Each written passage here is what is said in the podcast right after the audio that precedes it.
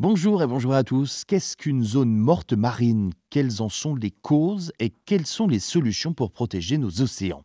Commençons par définir le terme. Une zone morte marine est une région océanique où la teneur en oxygène est si basse qu'elle ne peut plus soutenir la vie marine de manière significative. Imaginez-vous dans un monde où la vie sous-marine s'éteint lentement en raison du manque d'oxygène, un écosystème qui se transforme donc en désert aquatique.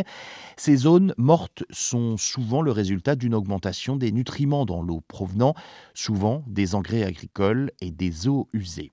Les activités humaines sont souvent les principales coupables. Hein. L'utilisation intensive d'engrais entraîne le ruissellement des nutriments dans les cours d'eau qui finissent par se déverser dans les océans. Ces nutriments, tels que l'azote et le phosphore, alimentent hein, la prolifération excessive d'algues.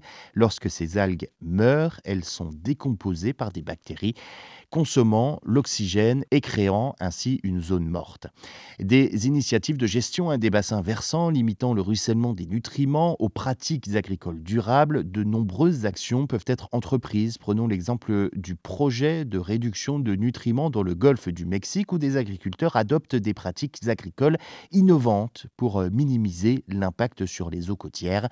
La technologie joue évidemment un rôle crucial avec des capteurs sous-marins surveillant en temps réel les niveaux d'oxygène, sensibiliser le public aussi à travers des campagnes d'éducation et une arme puissante hein, pour inciter au changement des comportements.